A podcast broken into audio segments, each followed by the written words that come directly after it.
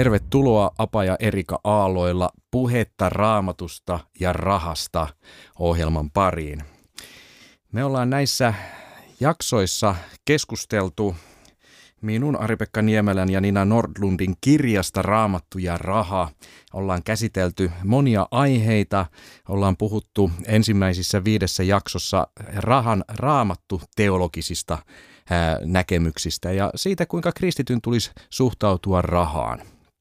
Mutta nyt sitten, niin kuin aiemmin jo lupasimme teille hyvät kuulijat, niin näissä kahdessa seuraavassa jaksossa me tulemme antamaan kullanarvoisia käytännön vinkkejä siitä, kuinka saada oma talous tasapainoon ja kyllähän me annamme hyviä vinkkejä myös siitä, kuinka vaurastua viisaasti. Ja Aiemmin näitä jaksoja me ollaan käyty läpi vaimoni Erikan kanssa, mutta nyt lunastamme tämänkin lupauksen, eli nyt meillä on todellinen asiantuntija paikalla täällä, Nina Nordlund. Tervetuloa. Kiitokset. On ollut kiva Nina kirjoittaa sun kanssa tätä kirjaa.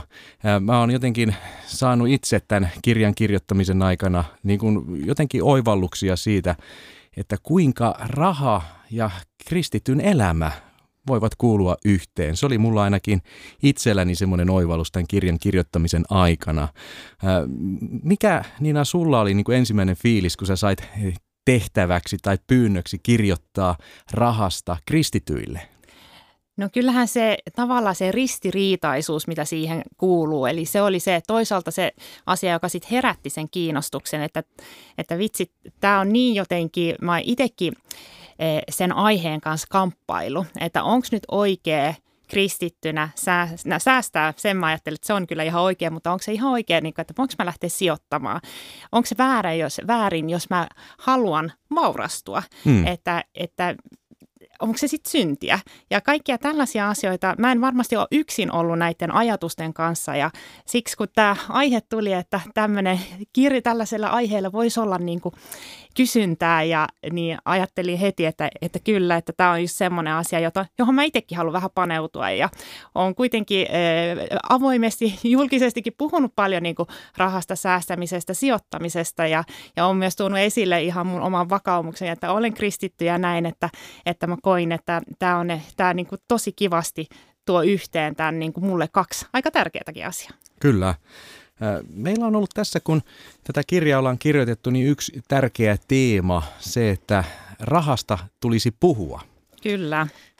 Miten sä itse Nina näet, kun sä oot ollut kuitenkin, sulla on kokemusta talousvalmennuksesta ja olet sen tiimoilta nähnyt monia ihmisiä, niin pitääkö se paikkansa, että rahasta on vaikea puhua?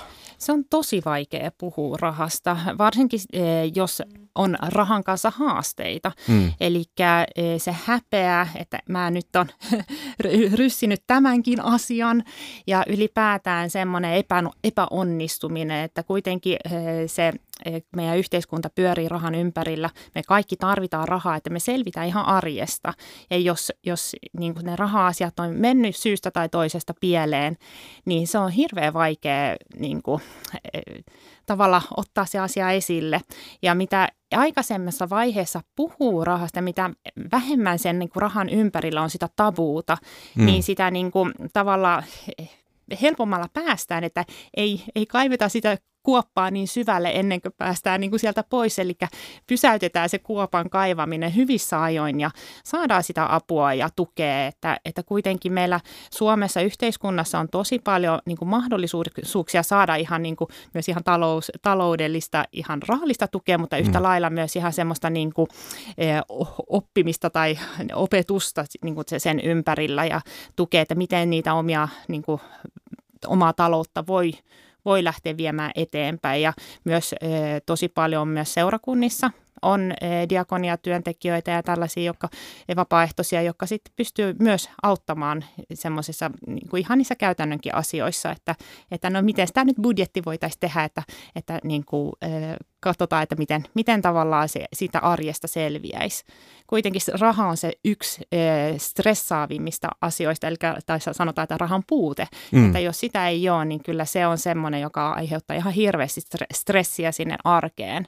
Eli mm. se on mun mielestä yksi tärkeimmistä asioista, että saada niin se oma talous haltuun ja mielellä kukoistukseen, koska sitten on ainakin yksi stressin aihe vähemmän ja se mahdollistaa ja vapauttaa meillä niin kuin ihan sitä energiaa ja voimavaroja te- tehdä semmoisia asioita, jotka on itselle tärkeitä. Kyllä, eli rahasta puhuminen siis kannattaa ja siihen me haluamme rohkaista ja me ollaan aikaisemmissakin jaksoissa pohdittu sitä, että kuinka kristitynkin voi olla vaikea puhua rahasta. Ja niin kuin sä Nina tässä äsken toit esille, niin omakohtaisenkin kokemuksen, että, että sitä uskovana saattaa ajatella jotenkin, että, että vaurastuminen on paha asia tai pitäisi jotenkin tietyllä tavalla käyttää sitä rahaa. Hmm. Mutta niin kuin tässä kirjassa me ollaan todettu jo ihan teologisissakin lähtökohdissa, niin Jumala on luonut meidät tähän aineelliseen todellisuuteen ja meidän tulee rakentaa yhteiskuntaa ja yhteiskunnan rakentamisessa me tarvitsemme rahaa. Ja itse asiassa se, miten me suhtaudumme rahaan, paljastaa myös meidän hengellisestä tilastamme jotakin. Ja samalla tämä antaa semmoisen terveen lähtökohdan rakentaa meidän talouttamme niin, että siihen ei liity semmoisia jotain mystisiä piirteitä, vaan me voidaan ihan terveillä taloudellisilla vinkeillä ja systeemeillä ja, ja ohjeilla niin kuin rakentaa sitä taloutta. Ja nyt kun me lähdetään liikkeelle tässä, Nina, tässä käytännön osiossa tässä kirjassa, niin tämä lähtee liikkeelle hyvin mielenkiintoisella kysymyksellä, nimittäin sillä, että mikä on minun tai sinun rahatarinasi?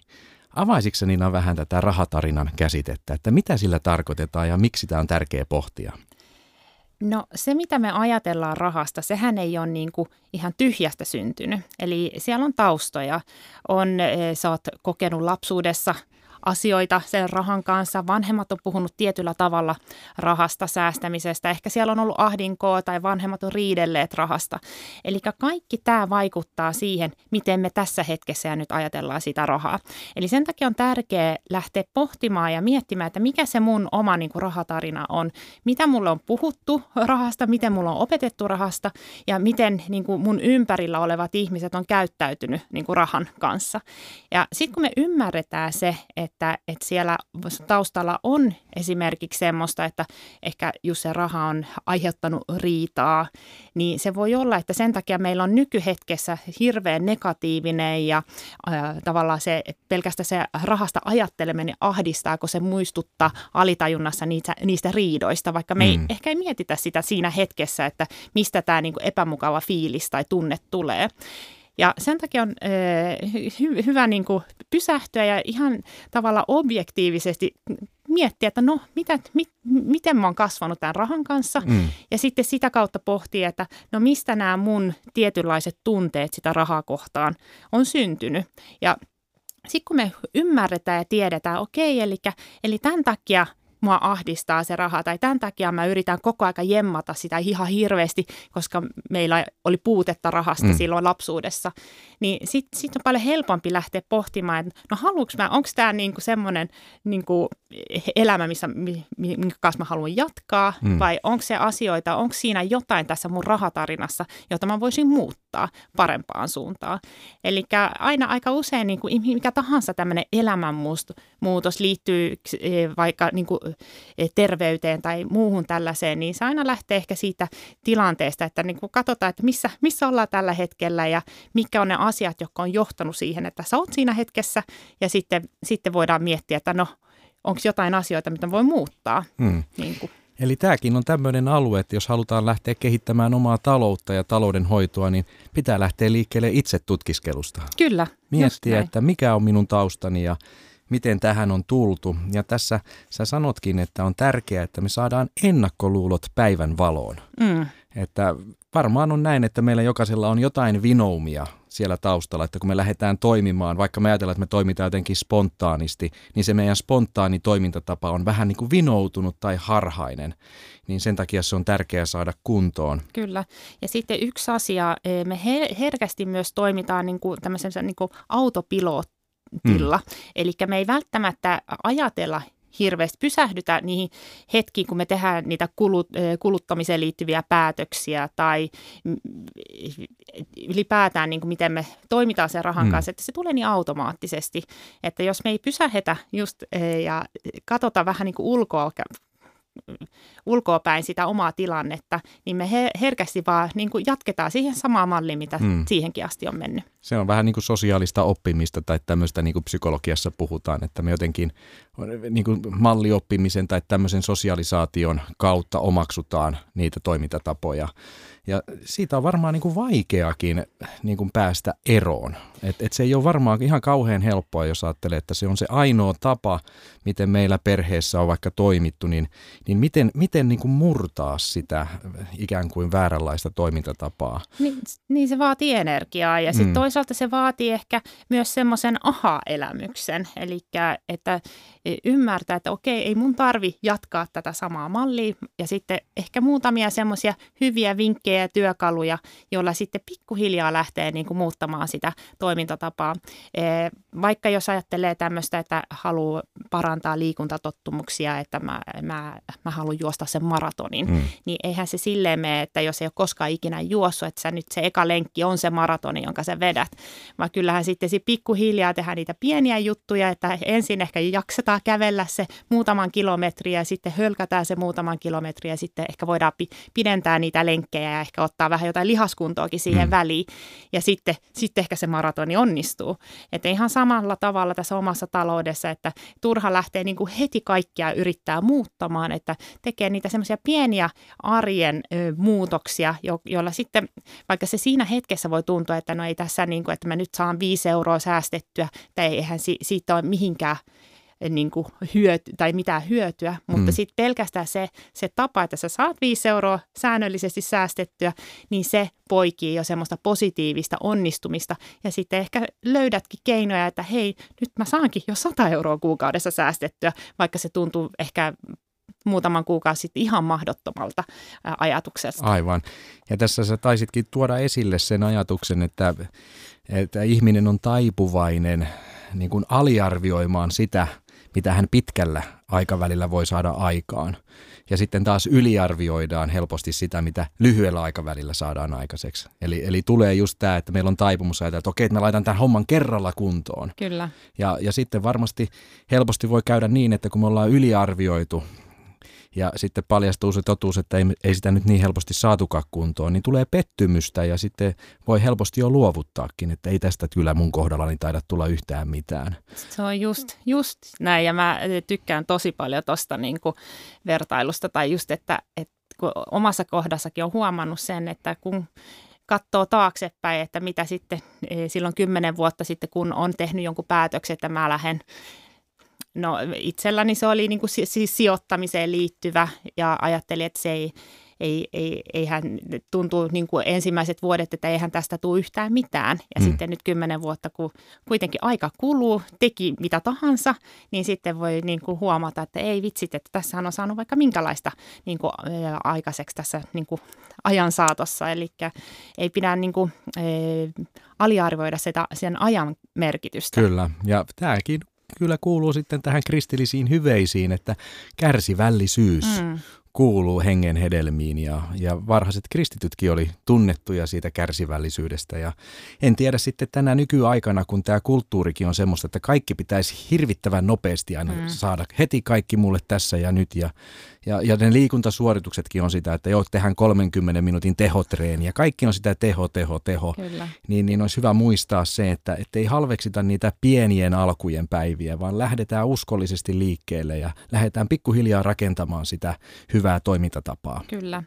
Mä voisin yhden esimerkin niin kuin ottaa tähän. Mä valmensin kerran, sitten on jo vuosia, niin oli henkilö, jolla oli vähän vaikeuksia niin kuin, ö, omassa taloudessa, että hänellä oli aika paljon lainoja kertynyt ja, ja koki, että, että ei tästä niin kuin, ei hän, hän, hän ei pysty edes saamaan ihan niin kuin mitään säästöön. Ja sitten mä kannustin häntä, että no laita nyt se viisi euroa niin kuin säästöön kuukaudessa, eli tee semmoinen suoratoisto tai suoramaksu niin kuin toiselle tilille ja viisi euroa, että, että onko, onko sulla sen verran? No kyllä mulla viittä, viisi euroa on, että no, ei, ei se ole mikään ongelma. Että, no sitten hän laittoi sitä, sen viisi euroa ja sitten siinä meni muutaman kuukausi ja sitten hän palasi, että hän ajatteli silloin, kun mä ehdotin sitä viittä euroa, että no se on niin turha pieni summa, että mitä järkeä. No kyllähän nyt sen saa aikaiseksi, mutta se antoi semmoisen positiivisen sykäyksen, että no jos mä viisi euroa saan, ehkä mä saan sen kympin, ehkä mä saan 20 ja sitä kautta hän alkoi löytää niitä keinoja, joilla sai niitä, eh, sitä niin kuin semmoista taloudellista puskuria rakennettua ja pikkuhiljaa myös sai, eh, löysi sitä kautta myös sen motivaatio, että miten niistä lainoista sitten pystyi pikkuhiljaa niin kuin lähteä maksaa pois. Että se on kuitenkin, jos on paljon lainoja, niin se on pitkä prosessi, mutta Kyllä. sitten kun pienestä lähtee liikkeelle, niin sitten se, se saattaa palkita sitten myöhemmin. Juuri näin, tuo oli hyvä esimerkki. Joo, ja tässä todella kun me keskusteltiin tästä rahatarinasta ja sen merkityksestä, että on tärkeää ymmärtää, mistä lähdetään liikkeelle, niin täällä on myös tämmöinen 20 asiaa rahasta harjoitus, eli annetaan vinkiksi se, että voi niinku listata ää, niitä semmoisia ennakkokäsityksiä, jotka, jotka rahasta nousee mieleen ja sitä kautta sitten pääsee niin kuin tiedostamaan sitä omaa rahatarinan niin kuin niitä elementtejä, että nouseeko sieltä syyllisyys, häpeä vai nouseeko sieltä jotain muita ajatuksia.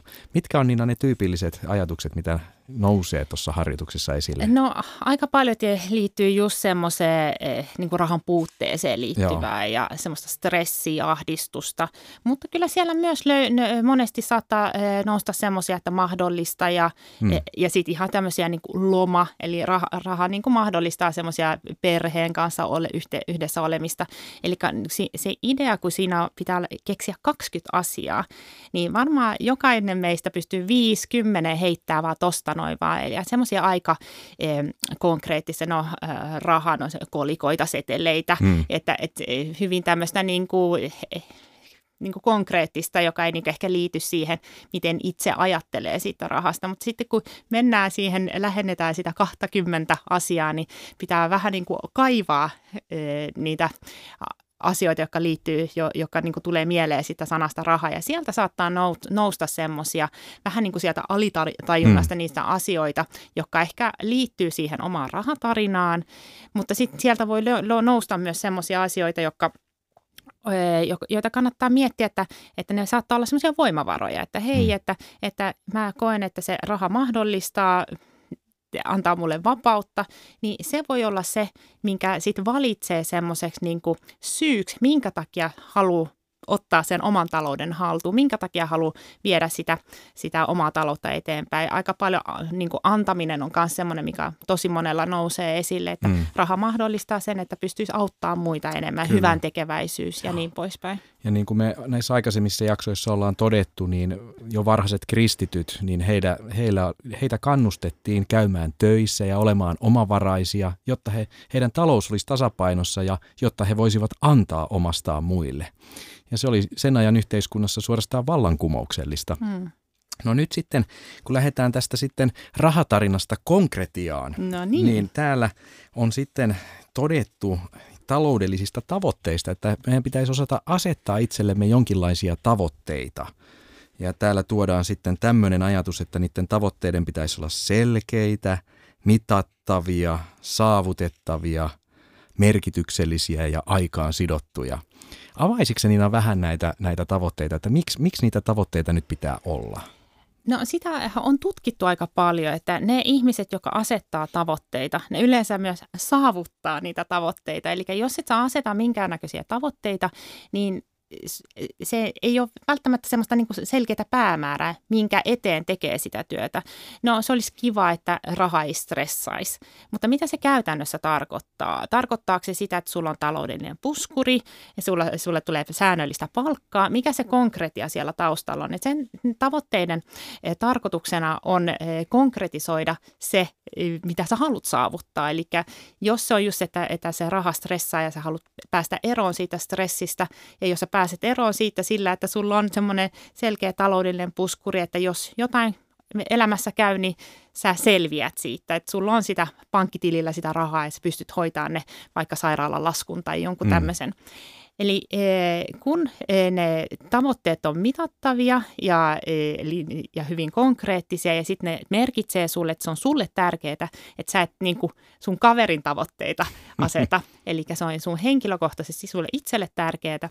Ja sitten tietenkin se, että se on oikeasti saavutettavissa oleva tavoite. Mm. Jos nyt asettaisiin, että no mä haluan miljoonan euron, niin se voi olla, että no jollekin se voi olla saavutettavissa, mutta sitten aika monelle se ei ole ja se ei silloin sä et silloin todennäköisesti itse tuu tekemään työtä sen eteen, että saavuttaisit sen, koska sä et todennäköisesti usko, että se olisi mahdollista. Eli tavoitteet on hyvä, että ne on pikkasen suuria, mutta se kuitenkin, että ne on ihan saavutettavissa hmm. olevia. Hmm. Ja sitten se viimeinen, se niin kuin, eli että siihen se on niin kuin aikaan sidottu, eli mihin mennessä sun pitäisi saavuttaa sen. Että kun me selkeästi annetaan itsellemme jonkun tämmöinen deadline.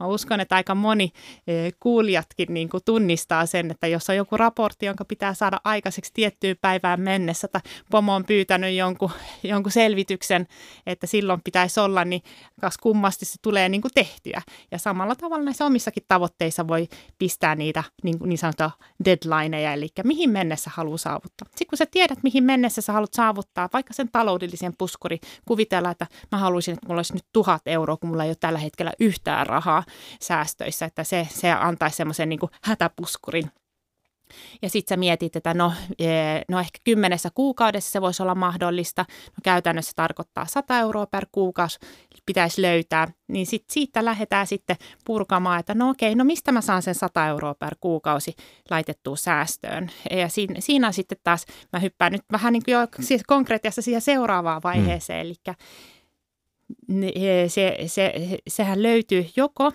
että sä karsit kuluja, eli löytyykö sun kotitaloudessa sellaisia asioita, joista sä maksat, josta, jotta sä voit vähän vähentää. Tai sitten toinen vaihtoehto on, että sä lisäät niitä tuloja. Esimerkiksi ehkä siellä nurkissa on pieneksi jääneitä lastenvaatteita tai leluja. Niitä voi laittaa vaikka myyntiin. Yllättävästi niistä tulee kymppi sieltä täältä. Niin aika helposti saattaa olla, että se yhden kuukauden 100 euroa on jo saavutettu. Ja sillä pikkuhiljaa niin lähtee tekemään sitä suunnitelmaa, että no miten mä saan tämän tämän, niin kuin, tämän kuukausitavoitteen täytettyä. Aivan. Kun tilastoja katsoo, niin näyttää siltä, että hyvin monet kotitaloudetkin on sillä aika herkäksi viritettyjä, mm. että jos nostetaan kuukaustuloja, niin talous saattaa romahtaa. Kuukausmenoja. Sä, anteeksi, kyllä kuukausmenoja. Joo, se, joillain voi romahtaa elämä, kun nostetaan kuukaustuloja. Mutta, mutta toi on ihan fakta mm. myös, että jos tulot nousee, että sä saat palkankorotuksen, niin me ihmiset ollaan vähän sillä, että aha, no nyt, mä, nyt mulle tuli se palkankorotus, nyt mulle tuli se bonus, niin me herkästi kulutetaan enemmän Kyllä. kuin mikä se, niin kuin se no, nostettu tulotaso on. Eli olet ihan oikeassa myös tuossa. Vahinkolipsautus. No, jatketaan näitä keskusteluja. Seuraavassa jaksossa mä huomasinkin, että meidän aika alkaa olla, olla jo tässä näin, mutta – Todella me oltiin tässä, keskusteltiin Nina Nordlundin kanssa rahasta ja siitä, miten saadaan oma talous tasapaino. Me päästiin kivasti jo liikkeelle rahatarinasta käytännön tavoitteisiin, mutta mä epäilen, että meillä on vielä paljon arvokkaita vinkkejä jäljellä, joten kuulemisiin taas seuraavaan kertaan. Moi moi! Moi moi!